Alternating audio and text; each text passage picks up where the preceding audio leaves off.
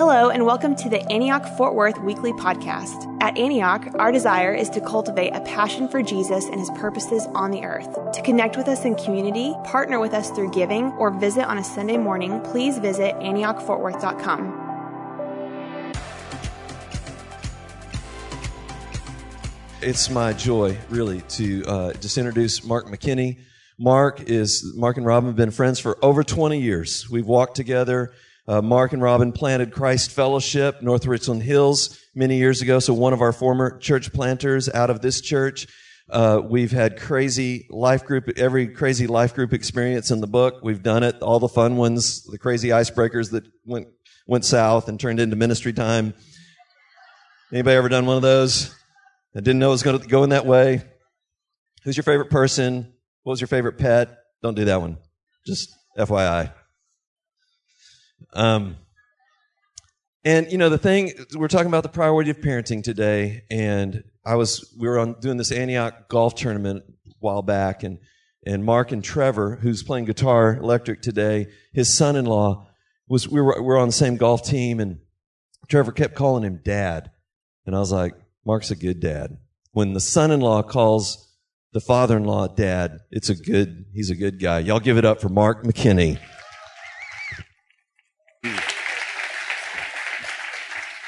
All right. Good morning. All right. Uh, tell you a little bit about myself. You know, he mentioned that we did a church plan out of there, and it's interesting. This is actually my first sermon since then. 14 years. So it's like, see if I can remember how to do this. But uh, anyway, I've got uh, three daughters and one wife. Uh, I like her. I like her. She's her name's Robin. She's cute. I mean, we're uh, uh, Tuesday. We're going to celebrate our 36th wedding anniversary. Yeah, I give it up. Most patient woman in the world, and uh, we got married when we were six. By the way, if you're wondering. Okay. So we're going to show you some slides of the family. Uh, this was taken last fall. Aren't they good looking? Man, look at that. All right. So on the left, real quick, this is Rama and Sean. Uh, Rama's my middle child, and that is Charlotte. I call her Charlie. You know, Sean said, don't call her Charlie. That's a guy's name. I said, I'm calling her Charlie. All right. So anyway, and uh, they live out in El Paso, Texas. She, he's trying to get a job back here. So anybody has any, we'll talk. Okay. All right. And there's Robin and I. Uh, to our right, that's Shannon and Trevor. Trevor's the one playing the pink guitar, being cool. Uh, and this is Noah and Ivy. Uh, they're two children. And on the right side here, we have Amy and Robbie. Amy's my youngest. Uh, they live in Castle Rock, uh, Colorado. And uh, so if the kids are going to move away, not a bad place to go. So, uh, and they just had a baby last October. That's Malachi. And this is Declan. Declan was actually in Rama's tummy in that previous picture. So I just wanted to give him his props. And I, I do think Declan might be destined for the NFL because he already knows how to dab. I love that. Okay, so we're cool. All right. Now, today we're going to be talking about uh, the priority of parenting. And uh, when I thought about that, when Jamie asked me, the first thing I thought of was my parents. And I don't know how many of you have enough gray hair or old enough to remember Leave It to Beaver. Okay, my parents were Ward and June Cleaver. Okay, they were about as perfect as you can be. I don't have any negative memories of my childhood. I'm not saying negative things didn't happen, but it wasn't because of my how they parented me. Any every every memory I have of my childhood is positive, and I smile. Uh, my dad passed away 14 years ago when I was helping my mom clear out the house. She was moving, and I opened a box, and my blankie was there and I'm 44 years old, and I went, my blankie. I mean, it was uh, so good memories, good memories. Uh, tell you a little bit about my parents real quick, kind of kick this off because that's where I learned most of my parenting skills, what little I have. Uh, I will say this. My dad, I played football, basketball, and baseball for 13 years. I was a jock. My dad was my coach, my mentor, my best friend, and uh, he never missed a game in 13 years. Uh, one, one, one year at high school, I was quarterback and we played a team in Lubbock. Dad had to be at work at 7 a.m. the next morning. And uh, So I knew he couldn't come, so I wasn't even worried about it. And by, at that moment, I did not know he had never missed a game. And uh, so about 7:15 before kickoff, I'm throwing some passes on the football field. I, I threw a pass. I looked up in the stands, and up the portal came my dad. He took off at lunch and drove seven hours to get there 10 minutes before kickoff. Watched me play. I shook hands with the other team after the game, and I'm walking to the locker room, and I look back up, and Dad's in that same portal, waved at me, got in the car, drove seven hours back home took a shower, and went to work. I mean, that's the kind of dad I had. He was awesome. My mom, prayer warrior. When I was a kid, I thought every time mom prayed, God just set up a little straighter in the throne. You know, wait a minute, Pat McKinney's praying. Uh, everybody hush. I mean, it was, I couldn't get away with anything. What'd you do last night, Mark? Nothing, ma'am. God told me otherwise. Ah, dang it, I knew. I mean, so I just, it was just, I didn't have a prayer. So, uh, I called her when I got called to the ministry, and uh, I was really excited. She's the first one I wanted to tell. I called and I said, God just called me to the ministry. She said, I knew that three years ago. I'm like, shut up. Okay, you know, like, whatever. No surprises there, right? So, the priority of parenting, I will say this, guys the need for parents, great parents, has never been greater. And I, I, I believe the task at hand has never been more challenging. You talk about social media, you talk about where society is, you talk about where family is today and where it's gone. And we're going to illustrate this. We're going to show a few slides. First slide here. The percentage of children living with their biological mother and father, like in other words, the traditional nuclear family, mom and dad and children. In 1960, now I picked 1960 because I was born in 1961. Okay? So since the time I was, when I was born, 73% of children in America lived with their biological mother and father. Today, that has dropped to 46%, a decrease of 37%. Now let's look at the next slide. Percentage of children being raised in a single parent home. In 1960, 14%, today 34%, increase of 142%. Now I want to pause there. And I, I just want to say this before we get into this, guys. I don't want the enemy to come in and there's no shame, there's no condemnation. If you're a single parent, you hold your head high. Okay, there and because I've seen some single parents that blow other parents away that have mom and dad at home. So that doesn't mean you can't be a great parent as a single parent. I just think it's the hardest job on the planet myself. All right, let's look at the next one. Percentage of unmarried parents cohabitating or living together. Look at this. This is what blew me away. 1960, 0.2%. And actually, when I did the research, I had to, I had to round up to get the 0.2%. It was virtually zero. Today, 35%. Over one third of the children live, mom and dad are not married, living together. An increase of 17,400%. How about that? All right. Now, Texas. Today, 40% of babies born in Texas are born to single mothers. In 2012, there was a, a study done. 89% when they asked the biological fathers, they said they intended to marry the mother. They checked back one year later on the child's first birthday, only 8% were married. So it was easy to say, you know, I intend to do the right thing to marry and all that, but it's what it says here is it's just not happening. All right, so look at, uh, turn with me to Ephesians chapter 6. We're going to read verses 1 through 4. This is actually a scripture uh, Jamie shared with us last week. It says, Children, obey your parents in the Lord, for this is right. Honor your father and mother. This is the first commandment with a promise, that it may go well with you and that you may live long in the land. Fathers, do not provoke your children to anger but bring them up in the discipline and instruction of the Lord. Now, that word discipline there in that scripture literally means training. Raise them up in the training and instruction of the Lord. So, my question today is how do we do that? How do we train our children to follow Jesus, to walk in the ways of the Lord? And I think the best way to teach them how to follow Jesus is to lead our children the same way Jesus led his disciples. I think if we see how Jesus discipled, it'll give us a lot of insights in to how we could be great parents. So turn to John 17 real quick.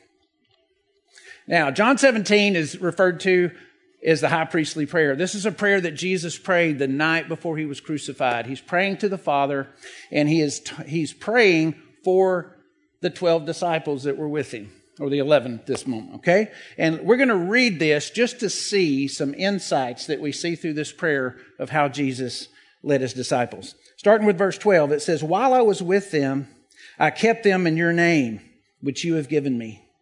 I have guarded them. And not, and not one of them has been lost except the son of destruction, that the scripture might be fulfilled. But now I'm coming to you, and these things I speak in the world, that they may have my joy fulfilled in themselves. I've given them your word, and the world has hated them because they are not of this world, just as I am not of the world. I do not ask you, and I want you to pay attention to this if you have teenagers. I do not ask you that you take them out of the world, but that you keep them from the evil one. Sanctify them in the truth. Oh, excuse me. They are not, not of this world, just as I am not of the world. Sanctify them in the truth. Your word is truth. As you sent me into the world, so I have sent them into the world. And for, this, for their sake, I consecrate myself that they might be sanctified in the truth. All right, so what we're going to look at, the main thing of this message. The two greatest gifts parents can give children are roots and wings. Give them, give them roots so they have a strong foundation, who they are and who they are in Christ. And then to give them wings to fly. Now, most Christians, most churches, especially this church, I look around, there's some incredible young parents, and I just can't wait to see your kids grow up. You guys are rocking it. And uh, so I don't really, I see roots being, being planted deep in our children in this body. And uh, so, really, what I want to emphasize today, we're going to touch on roots, but what I want to emphasize are the wings. Okay? So, start off talking about roots. How do we do that? We must create for the kids a warm, safe, and happy home. Our children, every time they walk in the doors, my goal was for the kids to come home and go, oh, I'm home.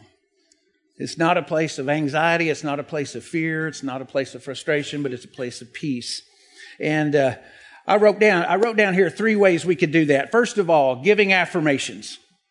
And when I say give affirmations to your children, uh, make sure those affirmations are specific. Just don't say, hey, y'all are great kids. Y'all are great kids.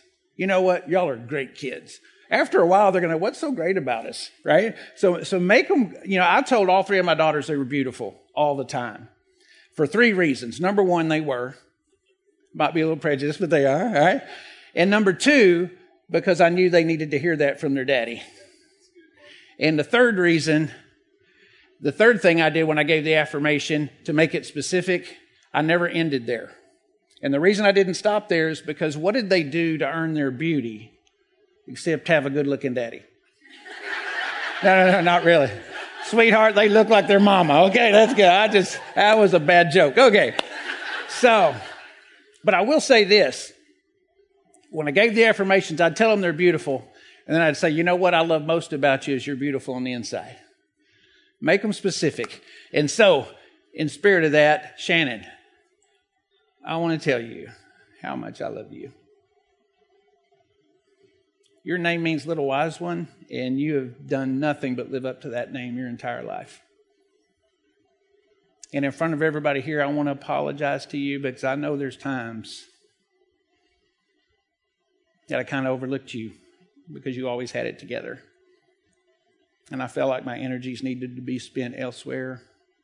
And I, I realize that. That's one of the failings as a father. And I just want to tell you, you're just about as perfect as you can be. I know you keep telling me you're not, but you are. So, and I know because I'm dad. There you go.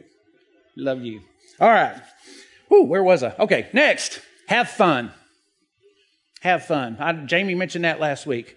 33 years, I've been the master tickle monster in our home, both with my kids and now with my grandkids. I chased Ivy around about two months ago. I was tickling her and I finally caught her. I picked her up and she put both hands on my cheek, said, Papa. And I said, Yeah. She goes, You're my favorite. Oh.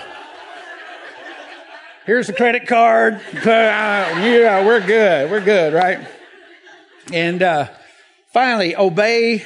Third thing I have there, observing rituals and traditions. I want to encourage you guys, have traditions in your home.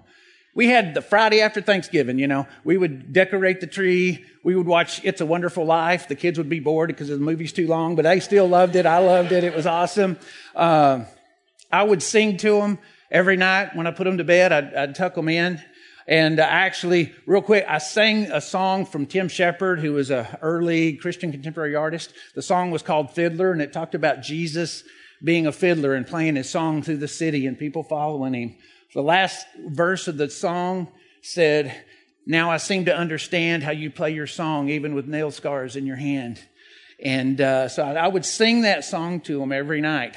So Rama, my second daughter's getting married about four years ago, and uh, I'm doing the wedding. I had the honor of doing that. So I'm leading the, the rehearsal for the wedding. Bridesmaids are at the back ready to come down. I look at the piano player and I said, okay, let's start the music because I'm thinking traditional bridal march, you know, dun, dun, dun, dun. And I said, go ahead, start the music. And the piano player goes, Fiddler, you play your song all through the city. The song I sang to her as a little girl. The end of the song transitions into, Yes, Jesus loves me. And she timed it out where Rama and I walk down the aisle to Jesus Loves Me. Is that cool? I, that that's just blows my mind. All right, now let's look at the wings real quick. Uh, wings. We must empower our kids to fly when it's time to leave the nest. All right, we, we, we want to give them deep roots, but we all want to also want to train them to rise up and fly when it's time to fly. So, next slide there, empower.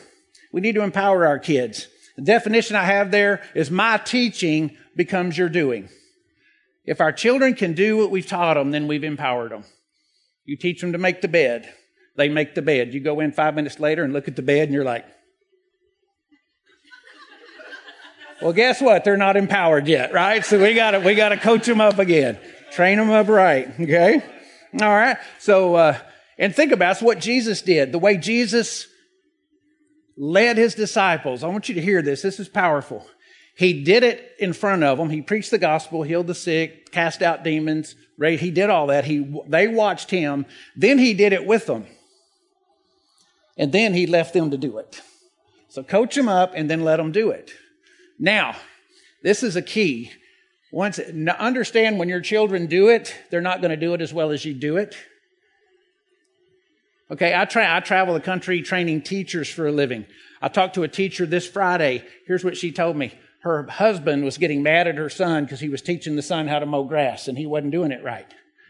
She said, I looked at my husband and I said, raise boys, not grass. That ouch. Woo. Sounds like something my wife would say. All right, that's good stuff, right? So keep in mind they're not going to do it as well as you, and that's okay. And that's okay. All right. Now, real quick, I just want y'all to call out one word adjectives that describe how you feel personally when you're not empowered. Just yell them out. Scared. What else? Frustrated. Sad. Insecure. Yeah. Anxious.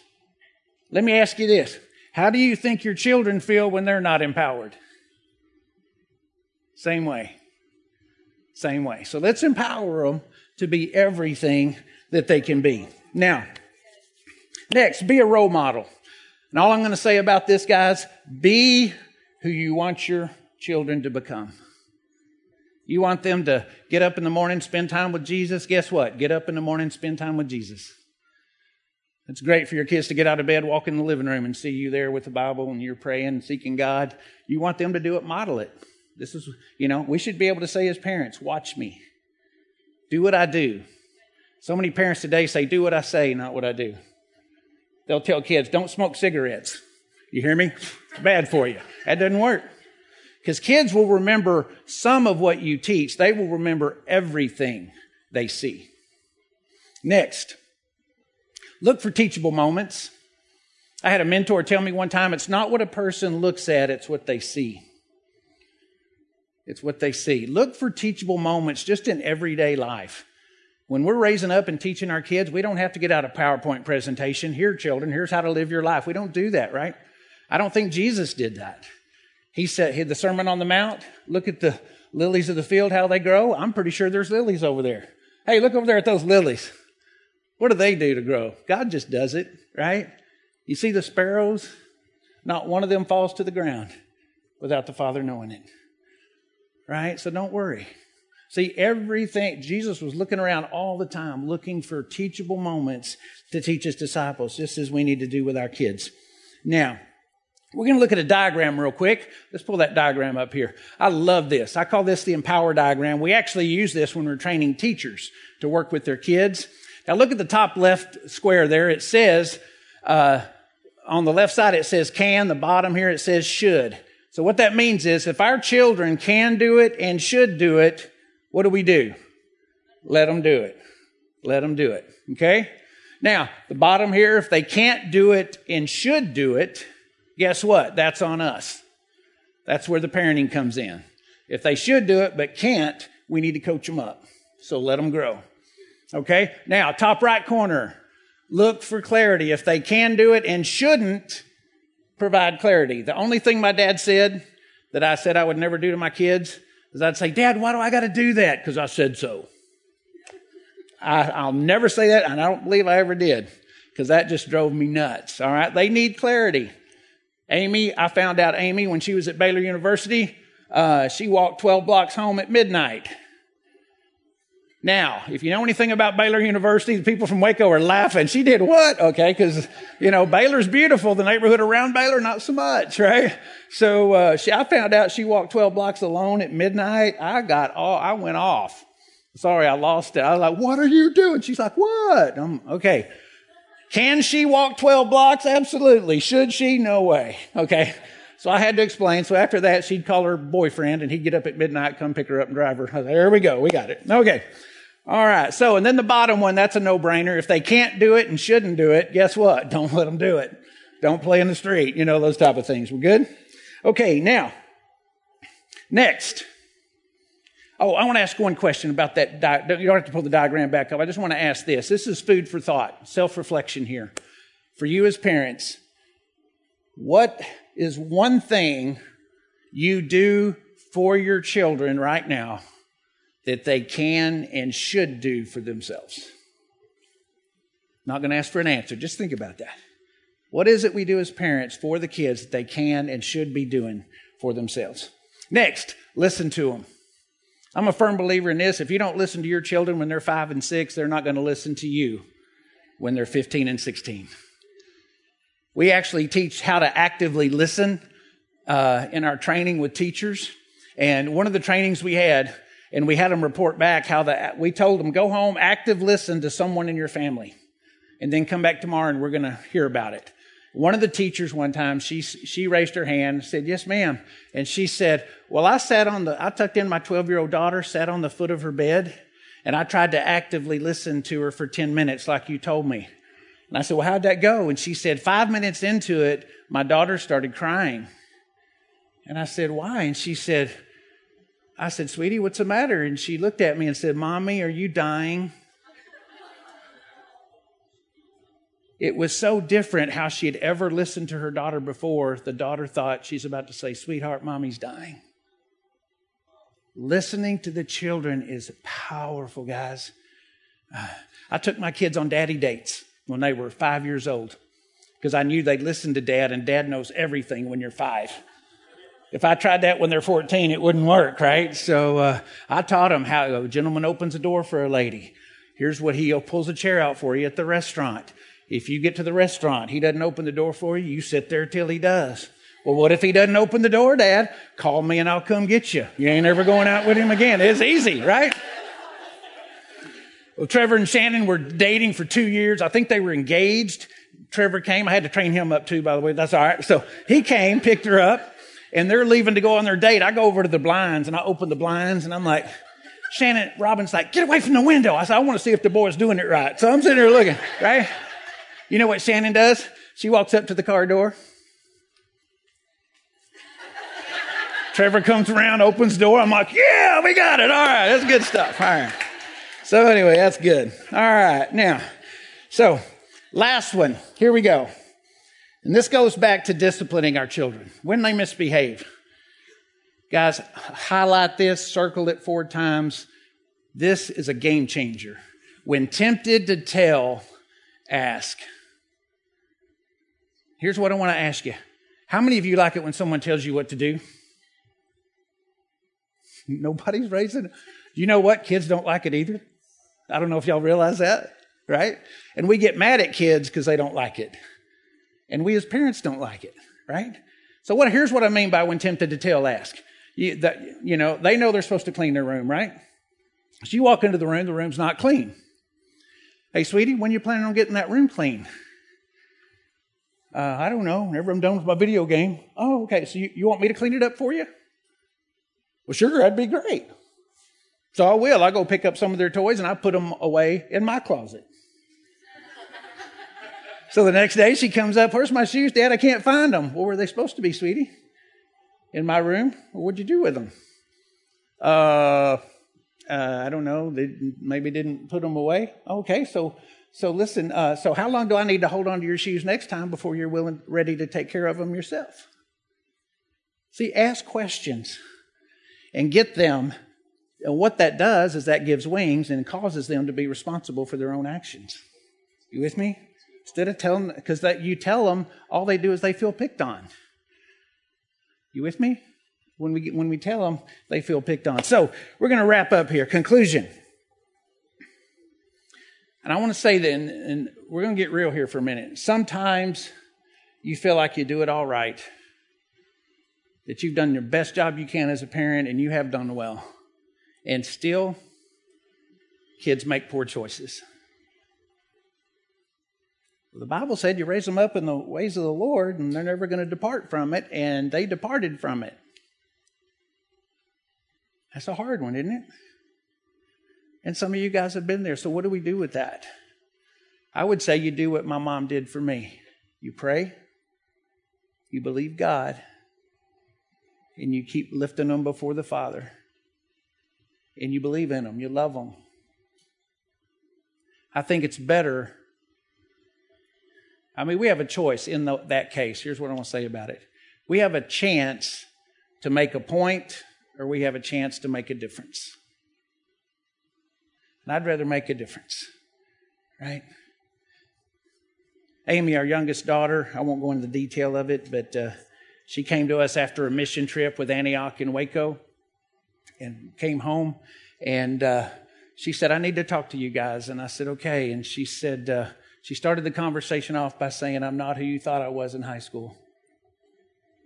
And uh, without going into detail, she told us about a traumatic event she had been through in high school that she never told us about, which led to several bad choices drugs, alcohol, some other things. And uh, Guys, I'll tell you right now, it was the most devastating moment of my life. But I had to trust God and say, okay, and you know what? You just saw a picture of her. She's joyful today. She told her boyfriend at the time he wanted to be her girlfriend, and she said, Before I do, I got to tell you my story. And she told her story to her boyfriend.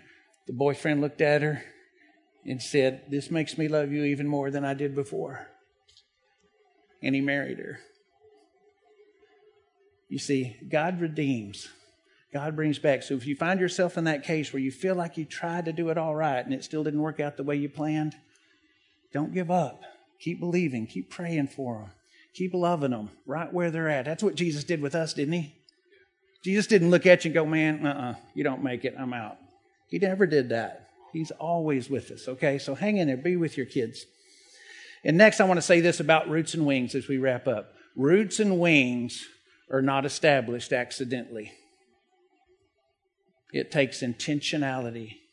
So I really want us to think about as we're, as we're parenting. Think about leading your children versus raising them. Lead them in the way. I, we should be able, as parents, again, what we said before about being a model, say, hey, you want to know how to do this life thing? Watch me. Be who you want them to become. Now, I didn't tell you how great my parents were. I didn't tell you the rest of the story. Paul Harvey, remember that? Here's the rest of the story. My mother was sexually abused as a child. She had a horrific childhood. My dad was born in the Great Depression. His father was killed in an oil field accident when he was six. His mother remarried an alcoholic and an abuser, and he was abused the rest of his life. The stepfather had no marketable skills, and so they became tenant farmers. My dad said you could see this daylight between the slats of the outside walls of his house. They basically lived in a small barn with a dirt floor. They got a block of cheese from the government about this big, and then whatever crops were left over on the ground to eat. When my dad was 18 years old, he left home. He was 5 foot 11, 116 pounds. He had just found Jesus. And he said when he left home, he promised God if he was ever blessed with children, he would be the best dad on the planet. That's the rest of my parents' story. Neither one of them had a perfect childhood. So, those of you that were raised, and man, I didn't have the parents you had, Mark, neither did my parents, but they became those parents. See, what my parents did, they put a stake in the ground and said, It ends now. It ends now. Noah was sitting over here. He wanted to hear his grandpa preach. He never met my dad. But Noah, my dad would be so proud of you. Because the only people that would argue with me about saying that my dad was the best dad on the planet would be my kids. Because they say I am. And you know what? The five grandkids would say their parents are. All because of choices my mom and dad made to end it now. Okay, so if we could have the ministry team come forward, let's please stand. Ministry team, worship team, you guys come on.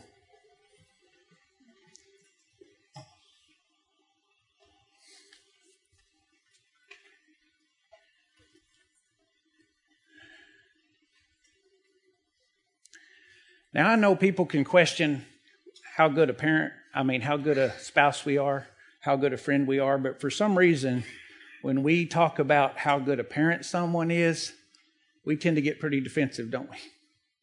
Don't tell me I'm a bad parent, okay? That, that hits really close to home because we know the gravity of that job in raising parents. So we're going to open the time for ministry. And there's two or three things I felt as I was praying about this that God wanted if you've been wounded by parents, you know, we got a lot, a lot of young people over here. If there's been wounds from the past that came from parents, and you just feel like you need God to just wash over that and just bring healing to those wounds so those wounds don't carry over from generation to generation, come get prayer tonight, this morning. Uh, some of you may be saying, I didn't have great parents. I'm not sure how to do this. Come get prayer. I mean, what is, all this parenting we talked about today was based on how Jesus discipled the 12. You know what? My dad didn't have a role model, and what he did is he hung, he looked around and found good dads and hung out with them. What do you do? How do you talk to your kids? How do you play with your kid? Because he didn't know. And so he figured it out. So if you need help, you need prayer to be the, a better parent, you feel like there's something you need to let go of, or maybe change, Maybe I've been parenting this way and I really feel like God's telling me I need to right the course. Feel free to do it. But the altars, you know, come down, get prayer. These guys love you guys. We're going to pray over you. And uh, just let God do what He's want, what He's speaking to you this morning.